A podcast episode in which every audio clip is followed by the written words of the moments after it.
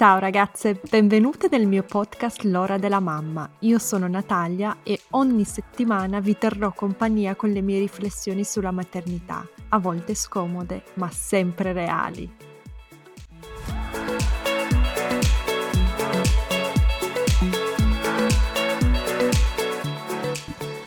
Ciao ragazze, prima di passare all'importantissima puntata di oggi volevo fare un piccolo annuncio. Finalmente ho ascoltato le vostre richieste e ho deciso di aprire una pagina per le donazioni.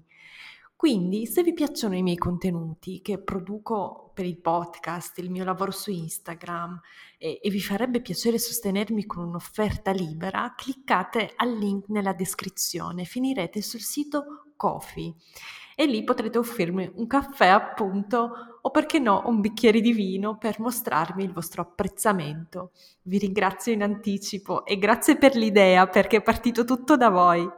Ciao ragazze, oggi con me ho Pierluca Mariti, conosciuto su Instagram come piuttosto che. Ciao Pierluca. Ciao, ciao a tutte. Come stai? Bene, bene, bene, bene, via. Mi Pierluca è a casa col Covid. Eh, non volevo dirlo, eh. sembra... Dico, volevo lasciare al tempo così all'infinito questo podcast, e invece no, questo podcast viene registrato mentre il Covid. Però sto bene. Vabbè, dai, almeno ti ho beccato la settimana che sei a casa. Sì, sì, non sì. sei in giro per il mondo con i tuoi eventi, eccetera. E tra l'altro, mi racconti un attimo, prima di iniziare di parlare di parità, di ruoli di genere, che è l'argomento di oggi, che vorrei trattare con te, mi racconti un po' come è iniziato su Instagram, perché ti chiami piuttosto che, anche se io la storia la so, magari chi ci ascolta non la conosce, e come hai avuto tutto questo successo? E io ti vedo ovunque, uh, interviste, eventi, sei dappertutto e sei eh, adoratissimo dalla mia community. Io sono onoratissimo da questa adorazione, mi sembra anche eccessiva. Io, vabbè, piuttosto che è un nome che mi sono scelto a caso quando ho aperto Instagram perché non volevo che mi trovassero i miei colleghi, cioè volevo rispetto a Facebook fare una cosa un po' più con un profilo basso, siccome mi sono iscritto molto tardi a Instagram, eh, era uno dei nomi disponibili, cioè tutti quelli prima che volevo erano già stati presi. E poi in realtà funzionava perché se tu cerchi Pierluca, metti la P e la I e trovi piuttosto che comunque ti esce, no? Pensavo ai miei amici che mi potevano seguire. Non avevo minimamente pianificato di farlo diventare un profilo pubblico con tanti follower e, ehm, e, è successo invece dopo il primo lockdown con molto più tempo, come giustamente dici tu, stai chiuso in casa, hai tempo di fare cose, di mettertici, mi sono dedicato più come insomma riempitivo del mio tempo che come vero progetto artistico editoriale a creare video, a creare cose, poi tramite ricondivisioni e cose varie è successo quello che è successo. Perché non so dirtelo, secondo me è così perché boh faccio il clown, fondamentalmente servono i clown. Secondo me la gente aveva bisogno Quello sì. Pierluca, tra l'altro una persona che mi segue mi fa Nata, devi chiedere a Pierluca dove ha imparato a ballare. allora, se, il, la, il vero segreto del mio ballare è il fatto che non mi vergogno. Questo cioè, sembra una scemenza, ma è molto più profonda di quello che uno possa pensare, perché molti di noi non parlano bene lingue straniere, non parlano bene in pubblico, non ballano, non fanno cose per paura del giudizio che hanno gli altri di se stessi. Allora a quel punto eh, si bloccano. Io invece, siccome non mi interessa niente, perché anche basta, perché è una vita che mi sento il giudizio addosso di chiunque e basta il mio, Niente, ballo e poi molto è l'editing, eh? molto è come lo monto dopo sulla musica, lì fa, fa miracoli. Sì, sono divertentissimi. Poi tantissime fan dei tuoi QA su Instagram. Ragazzi, se non seguite Pierluca, ecco, si chiama sì. piuttosto con trattino basso che lo trovate su Instagram, è divertentissimo. Un'altra ragazza mi scrive: Il QA di Pierluca sono meglio della mia psicotera- psicoterapeuta. Adesso non so se la psicoterapeuta si sia offesa per questa affermazione. No, no, beh, io. Ma mi metterei insomma in contrapposizione. Servono entrambe le cose. La psicoterapia perché ci cura, Pierluca perché ci fa passare il tempo. Mettiamola così. Non, tu, non ho tu risposta a nulla. No, appunto eh, sto su Instagram a fare lo scemo. Cioè, eh, dovrei, eh, dovrei, devo trovare il momento per partire, però so che di cose da, da prendere in esame ce ne sono tantissime. Ecco, bravo. Io ho iniziato sei mesi fa Mh-mh. ehm, per problemi di lavoro che avevo e mi sta aiutando tantissimo. Cioè, sono riuscita a sbloccare tantissimi blocchi lavorativi che avevo, per, tipo la classica imposter syndrome, mh. classica di chi lavora per sé, no? di chi ha un'attività in proprio. Poi io ho iniziato un business in Italia dal nulla proprio, un argomento che prima non esisteva, quindi avevo un sacco di blocchi a riguardo, mi ha aiutato tantissimo, infatti lo, lo consiglio, lo consiglio decisamente. No, no, assolutamente. E, e mi rendo conto quando invece mi trovo a affrontare cose eh, sia per il lavoro che per la vita, diciamo, non, insomma, sì, di, di relazioni, di essere, del mio posto nel mondo, quando mi trovo ad affrontare delle cose e faccio fatica, dico cavolo, qua se avessi fatto terapia sarebbe stato mh, mhmm, molto più semplice, secondo me. Me ne rendo conto e vabbè, la farò.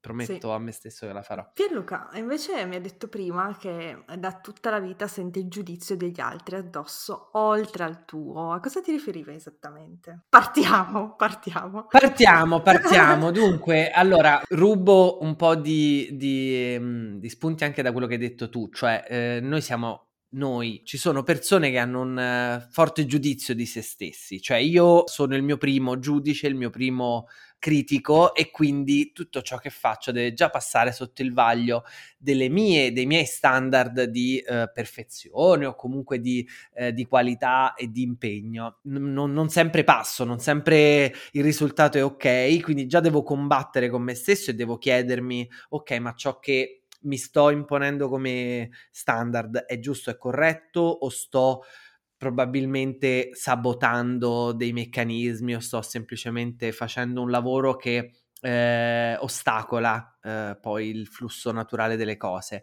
Già io lì devo combattere con me stesso, però me stesso ci devo convivere da qui a che eh, non mi richiamano ad altra vita e quindi evidentemente, cioè questo qui me lo devo tenere. Ci sono tanti altri giudizi esterni, estranei, che ho sentito e che comunque sento nella vita a cui ho deciso di dare molto meno ascolto negli ultimi tempi. Per tempi in alcuni casi parliamo di mesi, in alcuni casi parliamo di anni, però ecco, diciamo che eh, quel, quel, giudizio esterno che c'è, che tutti, se, se, pensiamo alla nostra situazione, riusciamo ad identificare bene, cioè sì sì ho capito di che cosa parla e per ciascuno, ognuno ha le proprie, eh, pro- le proprie giurie, ecco, quello lì io mi sono stufato di ascoltarlo, anche perché molto spesso io mutuavo quel giudizio e lo facevo mio, che è ancora peggio, perché oltre al mio c'è quello altrui che diventa mio, no.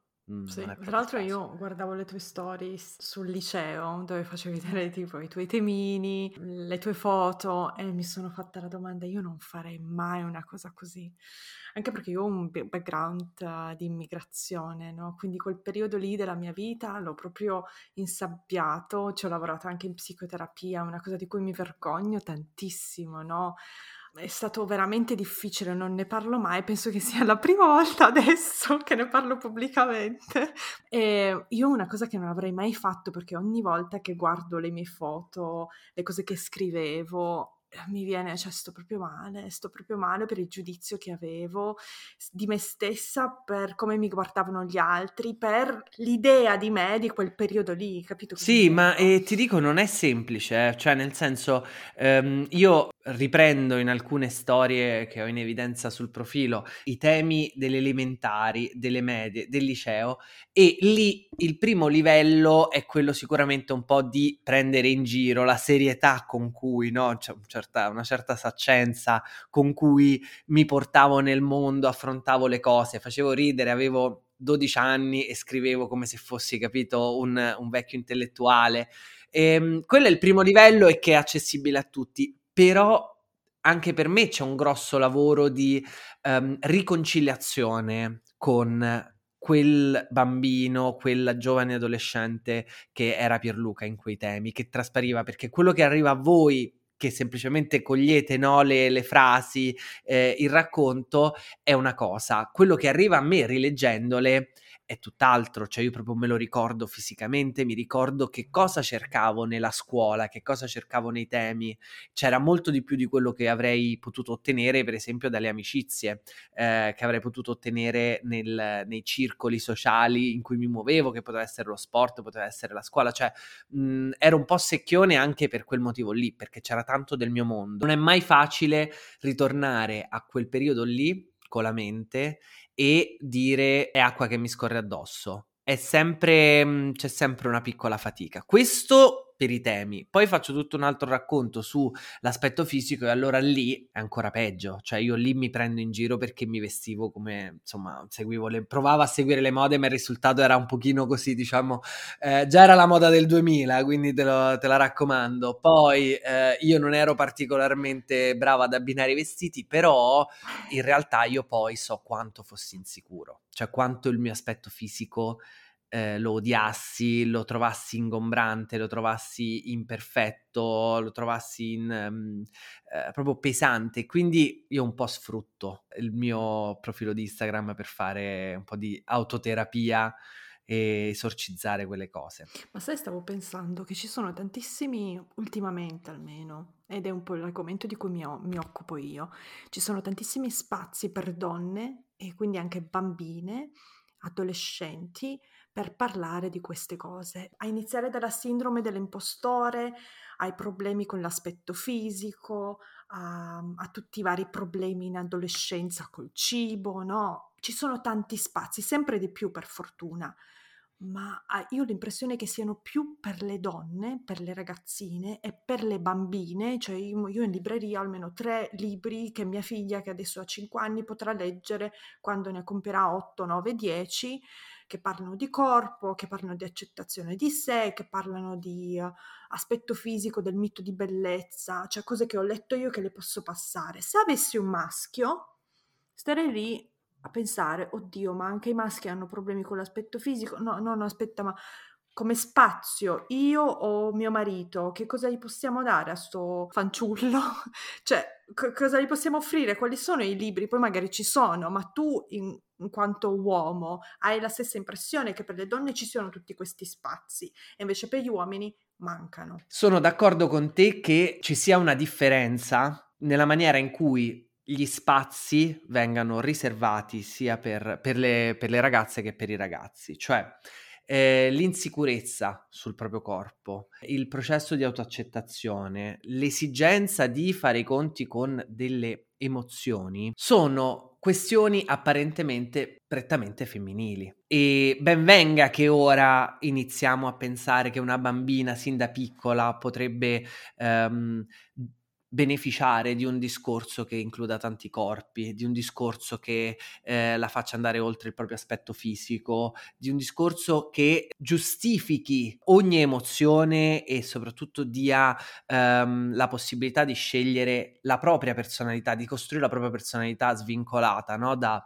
da regole di genere. Se sei una bambina e sei sensibile va bene, se sei una bambina e hai un piglio deciso va bene ugualmente, non è che ti rende meno femmina, non è che ti rende... E questo ovviamente eh, sempre nell'ottica di un benessere psicoemotivo complessivo, cioè nel senso quanto più tu riesci a crescere eh, fedele a te stessa, autentica, meglio è. Ecco, per un bambino questa cosa non so se esiste, io non l'ho mai provata. Io ho dovuto sempre nutrirmi di questa autocoscienza, di questo processo, di questi spazi che erano propri delle mie amiche. Quindi mi sono un po', come ovviamente è, fa, fa, tipicamente il maschio, appropriato di cose non mie. Però in questo caso io voglio chiarire, non era un'appropriazione, eh, una colonizzazione, era più un dire, cavolo, ma perché voi fate questa cosa fichissima e molto salutare di eh, guardarvi dentro e di costruire e ricostruire pezzetto dopo pezzetto la vostra esistenza se la situazione in cui vi trovate non va bene. E io non la faccio e a me deve andare bene tutto e io devo essere forte e, e io devo avere paura del, del, dei sentimenti che provo. Quindi per mia esperienza personale non c'è questo spazio, si stanno creando il femminismo intersezionale un po' mira a questo, a mettere in comunicazione vari puntini, varie, varie esperienze. Sì, sarebbe bello avere una, una versione maschile del movimento femminista, cioè non solo il femminismo intersezionale, ma uh, che è spinto dalle donne. Ovviamente ci sono anche gli alleati, ma io mi intendo proprio una versione maschile del movimento femminista. Non so se è presente, uh, ci sono più incel e gruppi incel. Sai chi sono gli incel? Sì, lascia aperto. Sì. sì. Poi ragazze ve lo spiego, aspettate un attimo, finisco la frase e ve lo spiego chi sono. Ci sono più incel e gruppi contro le donne che una versione femminista che parli in questo modo agli uomini, anche agli uomini adulti. Non sto parlando solo di bambini, di educazione degli, della prossima generazione, ma degli uomini di 30, 40, 50, 60 anni. Why not? Ma non ci sono, e eh? anzi le amicizie maschili, e dimmi se sbaglio, in inglese ho sentito una frase che secondo me rappresenta molto bene, le amicizie maschili sono più shoulder to shoulder, eh, quindi spalla da spalla a spalla, le amicizie femminili sono più faccia a faccia, nel senso che si parla più di emozioni, si racconta, si fa, e invece i maschi fanno più esperienze tipo guardare sport, guardare il calcio, mm, uscire, non lo so, andare a mm, conoscere le ragazze insieme, quindi spalla a spalla. Secondo te è vera questa cosa? E manca nell'amicizia maschile? Ah, secondo me è vera come sono, vere, eh, alcuni, sono veri alcuni modi di dire, quindi sempre un po' in maniera eh, generalizzante e approssimativa, quindi possiamo dire che sia una bella rappresentazione eh, semplice, immediata, di come alcuni rapporti di amicizia eh, si portino avanti. Io ti posso fare la mia esperienza personale. Il tipo di rapporto faccia a faccia, quello in cui tu riesci a guardarmi negli occhi, in cui riesci a leggere cose che provo, io l'ho sempre trovato più semplice quando mi confrontavo con una ragazza, cioè una mia amica donna, automaticamente mi, mi, metteva nelle condizioni di aprirmi, di aprirmi su mie paure, mie emozioni. Se lo devo fare con un mio amico maschio, ci metto un pelo di più. Una cosa perlomeno che, ma perché lo noto che è la stessa cosa che succede con i miei amici maschi nei miei confronti. Cioè ci sono delle volte in cui chiaramente stiamo perdendo tempo, chiacchieriamo, parliamo del più e del meno e a un certo punto dobbiamo tirar fuori questo peso, ma non abbiamo gli strumenti emotivi per dire ehi, scusa, posso un attimo interrompere questo discorso leggero, questa birra che stiamo prendendo per dirti che sto male per questa cosa? Non, non, abbiamo questi strumenti e quindi magari la tiriamo fuori così in maniera un po' maldestra, un pochino aggressiva, no? O, eh, senza mai porci nel ho bisogno di una mano, ma sono arrabbiato per. Questo è, è molto, eh, secondo me cambia molto nel linguaggio. Io mi rendo conto di questa cosa. È un lavoro costante, ho imparato a dire alle persone quando non sto bene, non sto bene, eh, fa molto, è, è, è, molto più semplice da dire che da girarci attorno. Però è vero, c'è una, un, un discorso differente probabilmente e è vero, manca un movimento di riappropriazione dei propri spazi da parte degli uomini, spazi emotivi, spazi di mh, autocoscienza, spazi di espressione dell'emotività. E va bene essere alleati del femminismo della parità di genere, benissimo, ma fin tanto che anche noi non sentiamo l'urgenza di una liberazione dal patriarcato, dalla mascolinità tossica, sarà sempre un lavoro che facciamo per qualcun altro, mentre noi maschi non dobbiamo salvare nessuno, noi maschi non dobbiamo, non, non, non, le donne non stanno aspettandoci che le salviamo, che le supportiamo, che le sosteniamo e punto, ma forse dobbiamo anche chiederci, ma noi ci stiamo salvando da noi stessi? Esatto, bellissima frase, sono d'accordissimo.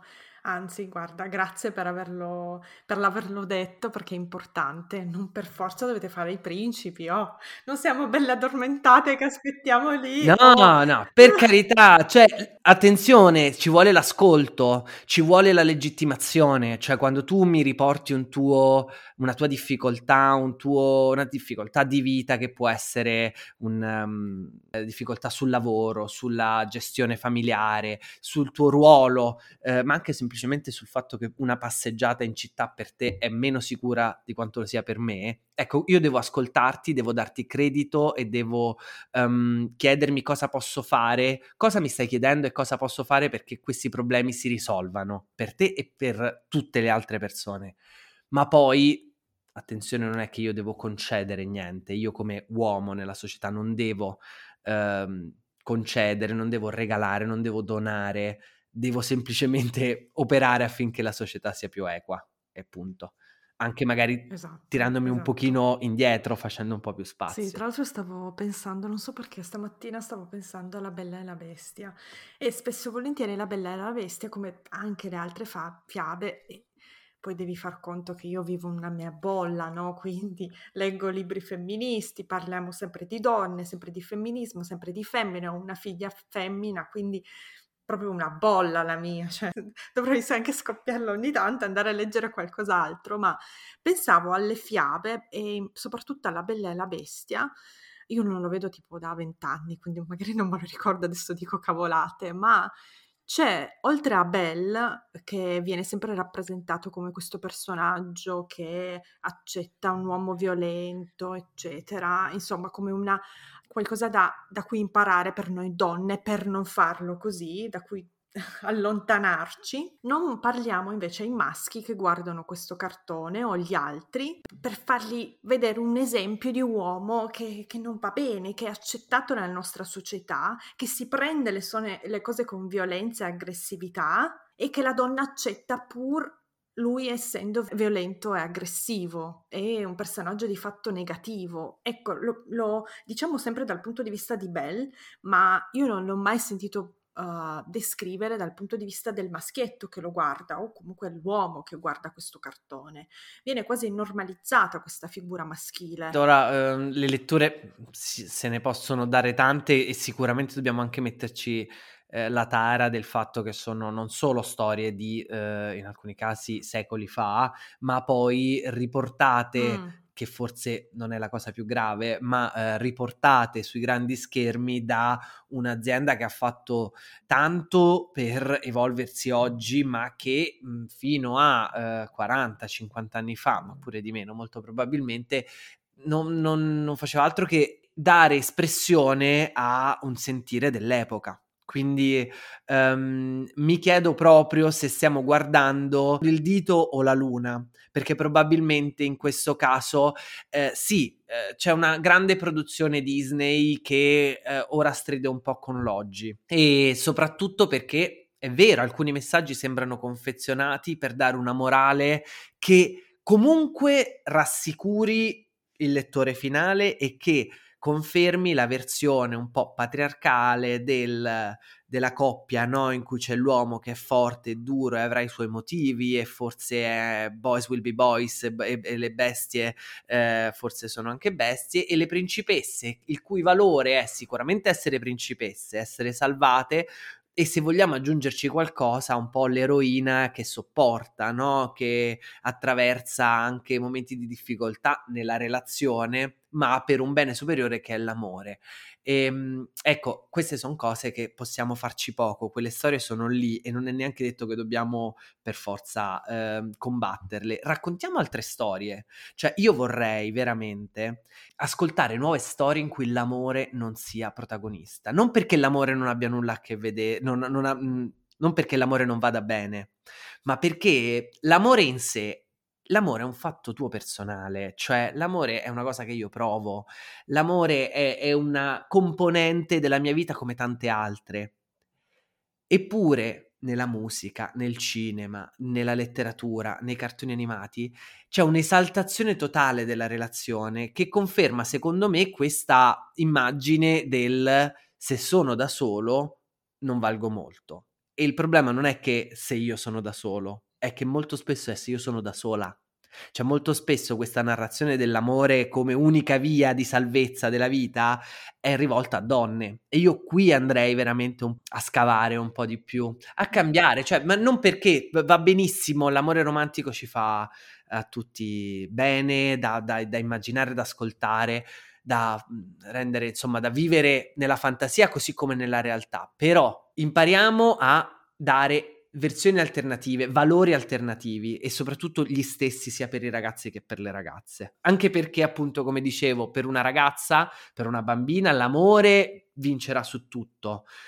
Ma l'amore vincerà su tutto anche per gli uomini, Bravo, per i bambini? Esatto. Ai bambini viene insegnato il valore, il potere magico dell'amore? No, molto spesso viene insegnato quello del coraggio quello della forza, quello della, della determinazione, del non avere paura, che va bene, che va bene, ma unito ad altre cose. Esatto, facciamo, tut- facciamo un, un, insieme di valori che sono buoni e positivi e tramandabili sia a bambine che bambini. Sì, e questo mi ricorda Cimamanda Ngozi Adichie che nel suo libro parla proprio di quello, no? delle 15 regole, adesso non mi sovviene il titolo esatto della cara Ijawele, se non sbaglio, in cui dice insegniamo alle nostre bambine di aspettarsi l'amore, di sognare l'amore, ma non insegniamo la stessa cosa ai maschi e ad un certo punto già nell'adolescenza, ma già a dieci anni, ti dico Pierluca, già a cinque anni mia figlia inizia con dei discorsi e ti, ti assicuro che io le faccio vedere al massimo Vaiana, cioè sono molto attenta alle letture che le faccio, che le propongo, ai film che vede ma lei non so da dove prende queste cose, dall'asilo, dalle cuginette, arriva con la cosa del principe, eh ma tu mamma hai baciato papà quando vi siete sposati, eh. Che a 5 anni mi sembra, ma cos'è? Eh, ma mamma, papà era il tuo principe. Io la guardo e dico, ma perché? Ma cosa, dove l'hai imparata sta cosa? Perché me lo chiedi? E capisci che arriva dalla società è potente questa influenza e già una bambina di 4-5 anni mette i semini. Ma io ti dico, tornando ai Telmama, no, al box domande che faccio su Instagram, lì è, diciamo che no, non ha valore statistico, però raccolgo un numero molto importante di messaggi e, e conosco anche un po' eh, la, il genere, l'età delle persone che mi scrivono, un po' per le statistiche di Instagram, un po' perché lo vedo. Va bene, parlano quasi tutti d'amore perché è una rubrica del cuore e va benissimo, eh.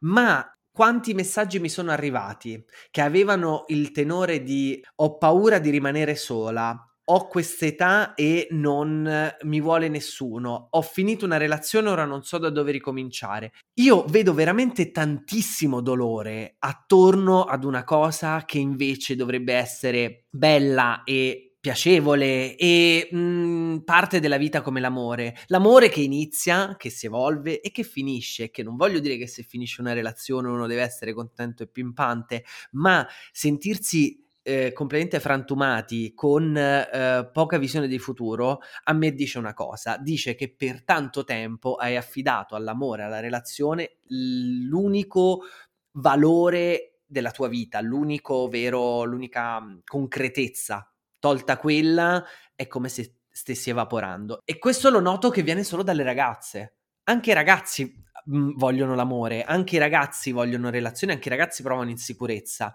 Eppure hanno la fortuna, o forse la sfortuna, che nessuno gli ha detto di pensare all'amore così tanto come è stato insegnato alle ragazze. E quindi se parliamo di un mondo binario in cui ci sono ragazzi e ragazze che si cercano, quindi la classica relazione eterosessuale, è evidente che c'è una disparità, cioè una disparità totale, cioè è come se, mh, mhmm, se, se lo trasponi sul mangiare, eh, a, alle ragazze viene insegnato che l'importanza è mangiare e ai ragazzi invece che l'importanza è correre, troverai sempre tavolate vuote, per metà vuote, con ragazze pronte davanti all'antipasto e ragazzi che stanno facendo il giro del giardino, capito? Correndo. Quindi è un, bel, è un, bel, guaio, è un bel guaio come si raccontano queste cose. A me scrivono, io lavoro su, sto lavorando a un corso sul senso di colpa e uno dei sensi di colpa delle persone che mi scrivono, mamme, è, e loro lo dicono proprio così, mi sento una fallita, ho fallito perché la mia relazione non è, è, finita, quindi loro si sentono fallite per loro stesse come ex compagne e mogli, ma anche per i figli. Cioè, capisci il peso? Veramente diventa un peso importantissimo, un falli- tu ti senti una fallita come persona perché la tua relazione è finita. Ma come? Ma perché abbiamo insegnato a tutta una generazione di donne da, da secoli, da millenni, che, cosa, che, che stare con un uomo è la cosa più importante al mondo, che se non sei accoppiata e magari anche con figli sei una fallita addirittura? E se questo accoppiamento non va a buon fine, non dura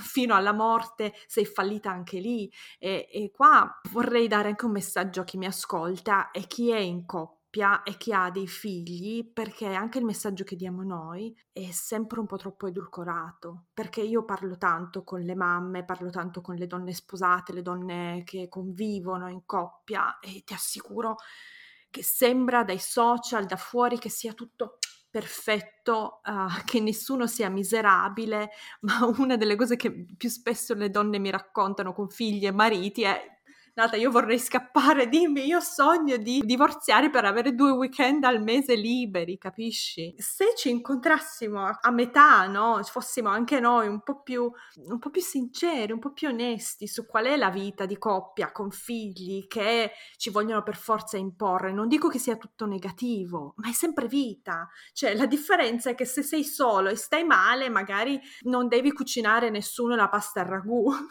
Se invece c'hai la famiglia, c'hai dei figli che piangono e stai male e devi cucinargli la pasta al ragù e devi pure, pure intrattenerli, capito? Se fossimo un po' più aperti, un po' più sinceri sulle difficoltà che sono tanto simili, perché costruire questo muro. Da una parte i falliti, da una parte quelle che ce l'hanno fatta perché ci hanno figlio o marito, ma stiamo scherzando. Eh, questo è, è sempre il, il problema no, della famiglia del mulino bianco, una famiglia che non, eh, non, esiste, che non fa colazione insieme, giocando con i biscotti, eh, facendo, facendosi piccole marachelle così e poi via a lavorare, ad affrontare una giornata che è soleggiata, che è eh, sì faticosa e impegnativa, ma tanto soddisfacente perché hai fatto una collezione ricca e, e piena d'amore.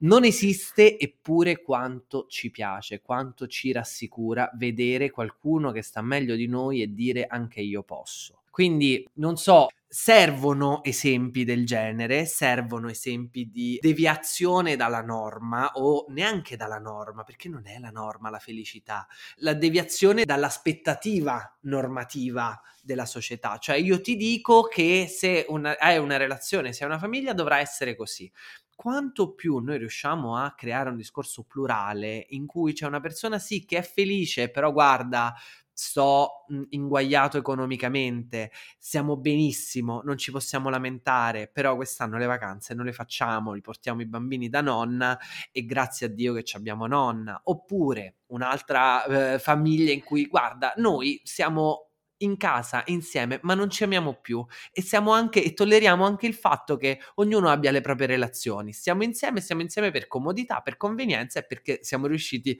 a, a lavorarla così benissimo. E storie d'amore finiscono. Perché finiscono? Finiscono perché per mille cose forse siamo anche dei genitori che non sono in grado di gestirle in maniera adulta. Bene, che si sappia anche questo. Fin tanto che ci sono tanti esempi, ognuno può vivere pro- la propria realtà in maniera un pochino meno giudicante, peraltro, appunto giudicata da se stesso, cioè uno si può sentire un pochino sollevato da quel peso di dire sono un fallito, sto fallendo, ho un obiettivo e lo manco.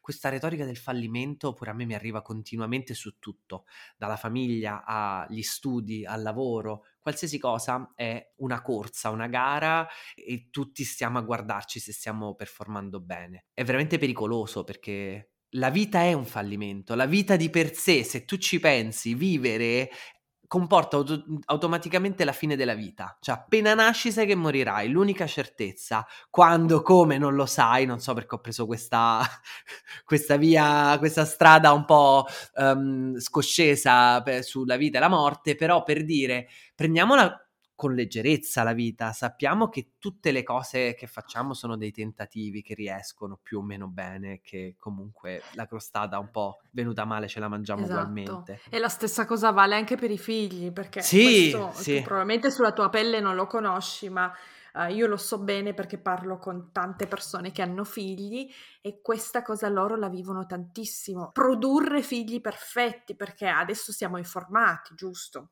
Eh, adesso siamo informati su tutto, sulla sostenibilità, sulla stereotipi di genere, su quello che dobbiamo dargli da mangiare, come dobbiamo educarli, come dobbiamo parlarli, quindi dobbiamo produrre dei Übermensch, no? De- degli super uomini uh, che, che, che, sono molto meglio di noi, cresciuti come noi, che i nostri genitori non sapevano neanche eh, dove vivevano in confronto a noi, noi siamo invece intelligenti, quindi i nostri figli devono essere spettacolare, c'è un prodotto veramente del capitalismo e patriarcato che è meravigliosi, anche questa è una pressione, ci sentiamo dei falliti ogni giorno perché i nostri bambini sono umani anche loro. No, no, è, è spaventoso perché ti dico, mh, giustamente, io non ho idea di che cosa voglia dire avere dei figli e crescerli, ma ti posso dire che mh, qualche riflessione sull'averli me, sono, me la sono fatta, cioè mi sono detto ok li vorrei dei figli, ma magari anche sì, cioè nel senso mi piacciono i bambini, mi piacciono i bambini dei miei amici che ora iniziano a nascere, mi divertono e anche l'idea di poter veder crescere una persona e potergli trasmettere qualcosa mi piace. Ciò detto, sono terrorizzato dall'incombenza di crescerli e di crescerli in maniera corretta, già che uso, sto usando tutte le parole proprio che già ti fanno capire che tipo di ansia che ho. Cioè, li voglio crescere, li voglio crescere bene, voglio essere presente. Io sono figlio di due professori, quindi la mia, adolescen- la mia infanzia e adolescenza aveva gli stessi ritmi dei miei genitori. Quando c- si andava a scuola, loro erano a scuola, quando tornavo a casa erano quasi sempre a casa, tranne riunioni, cose così. Però, e io mi dico, in una realtà come quella attuale in cui spesso lavoro in ufficio ma anche a casa fino alle 7, alle 8 di sera, chi crescerà i miei figli? Come faranno senza di me, capito? Cioè con questa cosa che sento una pressione di dover essere sempre meglio, meglio di me stesso, meglio dei miei genitori, consapevole di eventuali danni che posso provocare, traumi o opportunità che possono mancare è vero, c'è quest'ansia, però a un certo punto mi dico, oh, ma senti, adesso siamo tutti bravi su Instagram e ci abbiamo salvati tra i preferiti una serie di, di, di, cose molto utili per crescere i figli, però siamo arrivati a 8 miliardi e insomma il genere umano sforna bambini da una vita, ora non saranno tutti dei capolavori, ma ci siamo arrivati qui, quindi insomma si può anche fare, cioè nel senso, quindi boh, eh, difficile, no è difficile, mi rendo conto. E l'educazione dei tuoi genitori per quanto riguarda gli stereotipi di genere? Noi siamo tutti limitati da stereotipi di genere che ci opprimono, i tuoi genitori già 30 anni fa hanno cercato di lavorare su, in quel senso lì o no? Mm, allora, eh, sì e no, nel senso che, vabbè, i miei genitori sono, innanzitutto vengono da una famiglia non religiosa, che sembra una cosa da poco, ma negli anni Ottanta non era così scontato. Io non sono battezzato, i miei si sono sposati in comune, quindi non ho mai respirato, anche se poi mio nonno era molto religioso, quindi ho, ho avuto quella parte di educazione, diciamo, più cattolica, che un pochino di più ti fa, eh, secondo me, respirare la conservazione, lo status quo e te lo fa apprezzare perché poi non c'è niente, insomma, c'è, c'è, c'è tanta pure lì, tanta storia raccontata e beh, la Bibbia, il Vangelo, catechismo. Io però sono sempre stato un po' fuori da queste cose. I miei genitori sono entrambi lavoratori, mia madre ha un carattere rispetto a quello di mio padre molto più deciso, molto più autorevole, è colei che prende le decisioni in casa, principalmente ovviamente sempre con mio padre, però la figura che ha il potere se vogliamo, è mia madre, quindi sono nato in una sorta di, patriarca- di matriarcato e ehm, quindi ho avuto sempre un esempio di una donna decisa che autonoma, che lavorava, che faceva il suo, anche molto poco interessata a cose come l'aspetto fisico, il, il, l'abbigliamento, no? il, il, trucco. Quindi non che questo la rendesse più forte, ma che chiaramente la distingueva molto dalla, eh, da, dalle altre signore che io vedevo quando ero piccolo. Mio padre, allo stesso tempo, un uomo molto dolce, molto uh, um, mite come carattere, deciso sì ma mai aggressivo, uh, di poche parole ma molto disponibile all'ascolto, molto emotivo quando uh, voleva esserlo, anche quando non voleva esserlo, cioè è quello che si commuove quando mia sorella dice qualche cosa di carino e lui proprio così con gli occhi pieni di lacrime. Quindi avevo un esempio, devo dire, molto fortunato di uomo e di donna, cioè molto eh, fortunato non perché fossero imperfetti, ma perché in realtà fossero molto straordinari fuori dalla norma rispetto a quello che vedevo in televisione, genitori degli amici, eccetera. Quindi da un lato l'esempio è stato positivo e, e mi ha insegnato l'uguaglianza o perlomeno liberarsi dai ruoli di genere. Ma poi nella pratica io con mia sorella, quindi un bambino e una bambina, ho percepito quel tipo di trattamento vagamente differente. Un po' perché io potevo fare un pelo di cose in più rispetto a quelle che mia, cioè mia sorella ha dovuto sempre lottare un pochino di più per stare fuori casa oltre un certo orario, per avere cose che poi entrambi, il motorino, no? Sia io che lei lo avevamo, però c'era un pochino meno di fiducia nei suoi confronti. Questa è una cosa, tra l'altro, insomma, una mia percezione, per carità. La cosa di cui mi rendo più conto però è che è quella che comunque a cui non siamo scampati nonostante la felice situazione in cui siamo nati, è che alcuni stereotipi di genere sono entrati in casa, nello zainetto che ci siamo portati da scuola, nella televisione che abbiamo acceso durante l'ora di pranzo e i miei probabilmente non avevano tutti gli strumenti o la prontezza di contrastarli. Cosa vuol dire essere una bambina, eh, una bambina composta con un certo aspetto fisico, con un certo tipo di portamento, con eh, certe regole del fare o non fare e allo stesso tempo cosa dovrebbe fare un bambino e cosa non dovrebbe fare un bambino. Io come bambino ero molto, molto istrionico, molto al centro dell'attenzione, eh, teatrale e questa cosa qui mi è stata sanzionata, ma così, senza dire vai in camera tua, Harry Potter, ti, no, non andrei ad Hogwarts quest'anno, no, non era quel tipo di sanzione, era più un dire e dai Pierluca, però quel e dai Pierluca, che magari era solo mi dai fastidio perché stai parlando, a me arrivava una volta, due volte, tre volte e man mano diventava un Pierluca, questa cosa come sei fatto tu non deve essere, mm-hmm. non, meglio di no, perché dai fastidio a mamma, dai fastidio sì, a papà. Sì, stavo pensando in qualità di madre, a quante volte l'avrò detto a mia figlia, dai, dai Emilia, adesso molla, adesso smettila. No? Ma io capisco, cioè, no, no, ma ass- assolutamente è fondamentale anche saper dosare, cioè insegnare ai bambini che c'è un luogo e uno spazio per, per fare le cose. Però mh, mhmm, bisogna anche capire quando alcune attitudini, no, alcuni comportamenti sono comportamenti spontanei, naturali, che raccontano una felicità, che raccontano un momento di serenità, ecco, allora in quel momento probabilmente come genitore io vorrei assecondare quella felicità, vorrei, mm. mi vorrei anzi sentire orgoglioso e fiero di aver costruito uno spazio un po' più grande per quella felicità. Sì se io fossi papà di me stesso, mamma di me stesso e vedessi Pierluca che è contento a fare le sceneggiate davanti a una telecamera, io comprerei qualche una SD in più, una memoria esterna in più per, per conservare più materiale, perché so che si diverte a fare, a fare il telegiornale o il programma televisivo.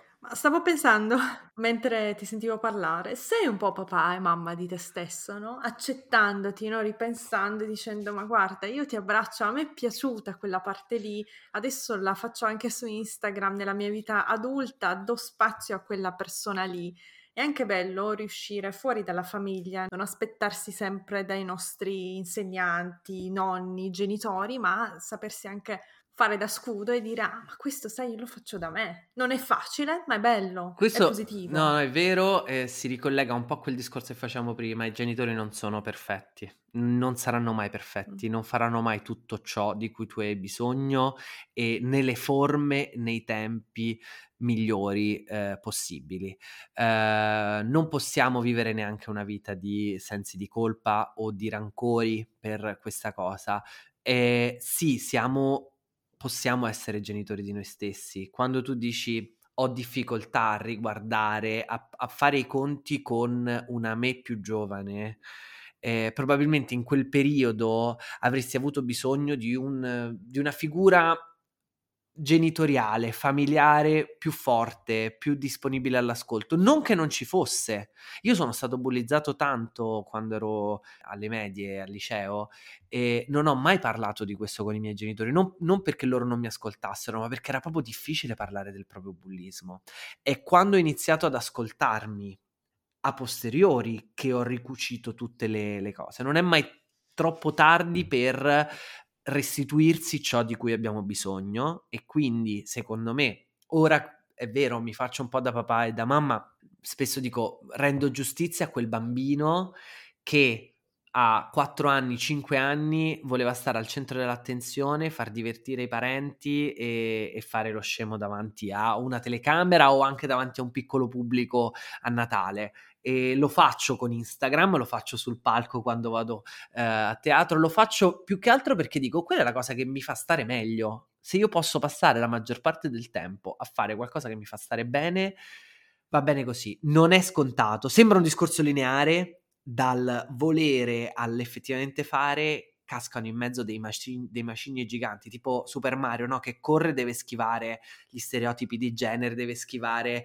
eh, una società performativa che ti chiede di produrre valore e basta, un confronto con gli altri, con la creatività altrui, un senso di impotenza, il rapporto col proprio corpo e la propria voce che si espongono online. È una, un percorso molto accidentato, però per me stesso devo continuare ad andare, altrimenti tradisco quel bambino lì, allora poi chi ci pensa? Eh già, eh già, sì, assolutamente, bellissimo quello che hai detto. E ora che sei adulto, quali sono gli stereotipi ancora vivi in Italia, soprattutto, che ti opprimono di più? Gli stereotipi di genere? Allora, sicuramente il, quello che dici tu, cioè, tu prima parlavi di una bolla in cui vivi e, devo dire anche io mi sono, sono stato abbastanza bravo nel ritagliarmi una bolla in cui vivo e in cui non solo vivo ma fiorisco, I thrive come si dice in inglese, cioè proprio sto bene e ben venga perché alla fine non possiamo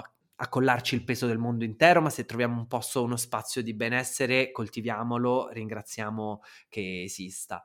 Però ogni volta che metto fuori il piede, e mi capita quando cose online finiscono fuori dalla mia sfera di azione, mm-hmm. ma capita anche quando scendo in strada e io vivo in un quartiere popolare con chiaramente non è la parte di Milano moda, design e tipi strambi per strada, piuttosto è molto, molto comune, molto un pezzo d'Italia qualunque. Quindi io nell'aspetto fisico, nel modo di portare me stesso, ancora mi faccio due o tre pensieri in più, più, più per paura, più per perché dico io un attimo, qui non sei su Instagram dove sei protetto. Eh, mi sono comprato un paio di pantaloni rosa, ti dirò delle cose banalissime perché poi gli stereotipi di genere in realtà sono delle cose talmente banali e talmente quotidiane che è lì la loro micidialità. Cioè, mi sono comprato dei pantaloni rosa bellissimi di, di, di, velluto che quando mi metto tutti dicono wow, sono fichissimi. Bellissimo, mi sento molto bene con quei pantaloni, mi sembrano molto appariscenti, di moda, eccetera quando era Sanremo sono stato a casa di amici per una festa dove avevo indossato quei pantaloni e per quell'occasione mi ero messo anche lo smalto, che è una cosa che non faccio perché semplicemente per vari motivi non faccio. Mi piacerebbe dirti che non lo faccio perché non mi piacciono le mie mani con lo smalto, perché ho le mani tozze, ma in realtà probabilmente perché ho un po' di mascolinità tossica ancora eh, interiorizzata e quindi... Mm, però ho detto vabbè questa sera lo faccio perché faccio il matto perché noi maschi dobbiamo usare carnevale e Halloween e serate un po' matte per liberarci e um, mi sentivo fichissimo. Torno a casa con il taxi e mi faccio fermare, eravamo un taxi di gruppo, mi faccio fermare un po' lontano da, da casa e quindi devo fare tipo 400 metri per casa. Bene, mi ricordo di aver veramente abbassato il più possibile il mio cappotto per coprire quei pantaloni e a pugni stretti sono corso a casa. Perché il mondo là fuori probabilmente non mi avrebbe, cioè statisticamente non avrei preso le botte, ma qualche sguardo strano per quei pantaloni e sia mai per quelle mani forse mi sarebbe arrivato. E questo è uno dei tanti piccoli tasselli quotidiani, perché poi questo è, è, è forse il più semplice da raccontare, però quando ti dico faccio difficoltà a esprimere le mie emozioni o a trovare degli spazi di confronto con altri amici maschi, quello è un altro esempio pieno e preciso su cui bisogna ancora lavorare un po'. I pantaloni rosa, sì, tra l'altro la storia del rosa ritorna no? anche nel mondo dei bambini, anche... c'è proprio un odio per il rosa, che tra l'altro io dico sempre, ma i tramonti rosa piacciono sempre a tutti, è sempre pieno Instagram alle 5-6 di pomeriggio con tramonti rosa, e invece un pantalone rosa o una camicia rosa subito ti calzano lo sguardo, anche se per esempio in tanti paesi africani, possiamo parlare di Ghana, di Nigeria, di mm, paesi asiatici come l'India, il rosa è un colore maschile, cioè tanti uomini portano il rosa. Invece in Europa è associato al femminile e quindi discriminato, quindi insultato, quindi uh, uh, sinonimo di qualcosa che non ci piace, che è meno bello, tra l'altro anche per le donne, cioè spesso e volentieri anche tra donne si parla male di rosa. Ah, ma tua figlia la, te, te, la vesti tutta di rosa, ma no, non c'era un colore più bello in negozio. Ma che problema c'avete con sta rosa? Sì, è un, vabbè, una, secondo me racconta bene come l'immaginario, come in realtà il patriarcato non debba fare molto, perché il grosso lo facciamo noi che ne, ne subiamo gli effetti, a creare un immaginario più ricco e più pesante di quello eh, che realmente è, no? Lo associamo ad un colore rosa, lo, lo associamo a dei capelli biondi, lo associamo a dei, delle note musicali, così come a, ad un accessorio per il corpo. Sono tutte cose che si portano con sé dei significati incredibili. Ma tu hai mai visto un'altra cosa che va molto ovviamente eh, su Instagram che è la skincare? Hai mai visto un uomo che si mette la crema e che te lo deve giustificare perché si mette la crema. Mi metto la crema idratante? No, perché sai, perché ho un'irritazione, no, perché, perché, ti, perché tu ti devi giustificare? Perché le donne anzi, se non se la mettono, devono giustificarsi e devono e c'è qualcosa che non va, ma se un uomo decide di mettersi della crema idratante, che è proprio una cosa tra l'altro che storicamente non è solo appannaggio femminile, anzi, negli anni che furono era segno di nobiltà prendersi cura con unguenti, no, della propria eh, della propria pelle, del proprio volto, poi quando non c'era l'acqua corrente in casa, figurati se non era fondamentale. Gli eroi greci si riempivano di, di olio e se lo spalmavano prima delle, delle competizioni. Però oggi se un uomo si mette la, la, crema idratante deve essere fatta, deve essere giustificata perché c'hanno un problema, un problema quasi medico e, e, comunque non può essere la, la, la, scatoletta non può essere cioè la confezione deve essere nera o deve essere blu o deve essere un tubetto, un tubetto sì sì c'è un tubetto che, che, racconti che loro comunque sono forti virili e che quella crema dentro c'ha del non lo so dell'eternit per dire io la sopporto anche così capito? La criptonite non lo so è, è, è molto divertente se non fosse tragico come, come sistema. E poi c'è mio marito, che tra l'altro di sicuro di stereotipi di genere ne mangia tanti, anche perché lui, fai conto che giocava nella nazionale austriaca, lui è austriaco, di mm, football americano. Quindi sono tutti, mm, cioè proprio mascolinità tossica, anche poi, infatti io tanti dei suoi amici i discorsi proprio non li posso sentire, faccio proprio finta di non sentirli, eppure a lui non ha nessun problema con le creme, si porta via le mie creme. Adesso è andato un weekend con i suoi amici a Lussemburgo, si è portato via tipo due o tre delle mie creme dei miei oli. E ha detto, eh, tra l'altro lì avevano un solo, perché erano a casa di un amico, avevano un solo bagno, non ha nessun problema, lui si mette le creme, non si giustifica. Anzi, parliamo anche di che creme eh, ci dobbiamo comprare, gli, gli, oli per il viso che ci dobbiamo comprare, non ha nessun problema, assolutamente. L'unico problema è che ha le dita grosse. Meno quindi... male, meno male. Io ho detto ti prego, per favore, usati le tue creme, ne compro due, una per me e una per te, ma non aprire le vie, ti prego. Infatti ho pensato mentre parlavo, ho detto devo fare un video perché lui, per lui non è, veramente non è un problema, non si è mai giustificato, si mette le creme davanti a tutti, uh, devo fare un video, metterlo su Instagram, magari me lo permette, e parlando anche di stereotipi di genere di bambini, stavo pensando che iniziamo a vedere un po' di bambini maschi col bambolotto, il passeggino, ogni tanto, raramente, ok? Ma ecco, bambini maschi che giocano con le cremine o i trucchi mi sfugge questa cosa, non le ho mai visti. O con, che hanno come le femmine lo smalto, qualche cosetta così, o uh, che ne so, sai, i, i, cosi per i capelli, per farsi i colori nei capelli. Non li hai mai visti tu in giro? Sì, io non frequento molti bambini, però effettivamente se guardo le confezioni dei giochi, tempo fa mi era, mi era capitato, ero andato su qualche sito di quelli che fanno, insomma, giochi per bambini, giochi intelligenti, no? quei giochi che sviluppano certe capacità. E mi ricordo che era molto più presente la ragazza, la bambina, su giochi tradizionalmente più vicini ai, insomma, allo stereotipo maschile, quindi parliamo di uh, giochi di scienza, uh, quelli che insomma il piccolo chimico, la terra, la storia, l'archeologia, dinosauri. dinosauri, esatto, quindi le, le, ragazze si erano prese i loro spazi, cioè o meglio, quelli del marketing avevano capito che era il caso di infilare un po' di ragazze nelle STEM cosiddette, così almeno da avere un mercato più ampio. Ma se andavi a vedere quei giochi che era, crea le perline, usa i tuoi trucchi, insomma, una serie di cose tipicamente poi riconducibili a mestieri o passioni femminili, e lì erano soltanto bambine a, a, ad essere presenti sulle confezioni. Io mi ricordo che c'era un, un, gioco che andava tanto che io volevo ma che non avevo, che era il dolce forno quando eravamo piccoli noi.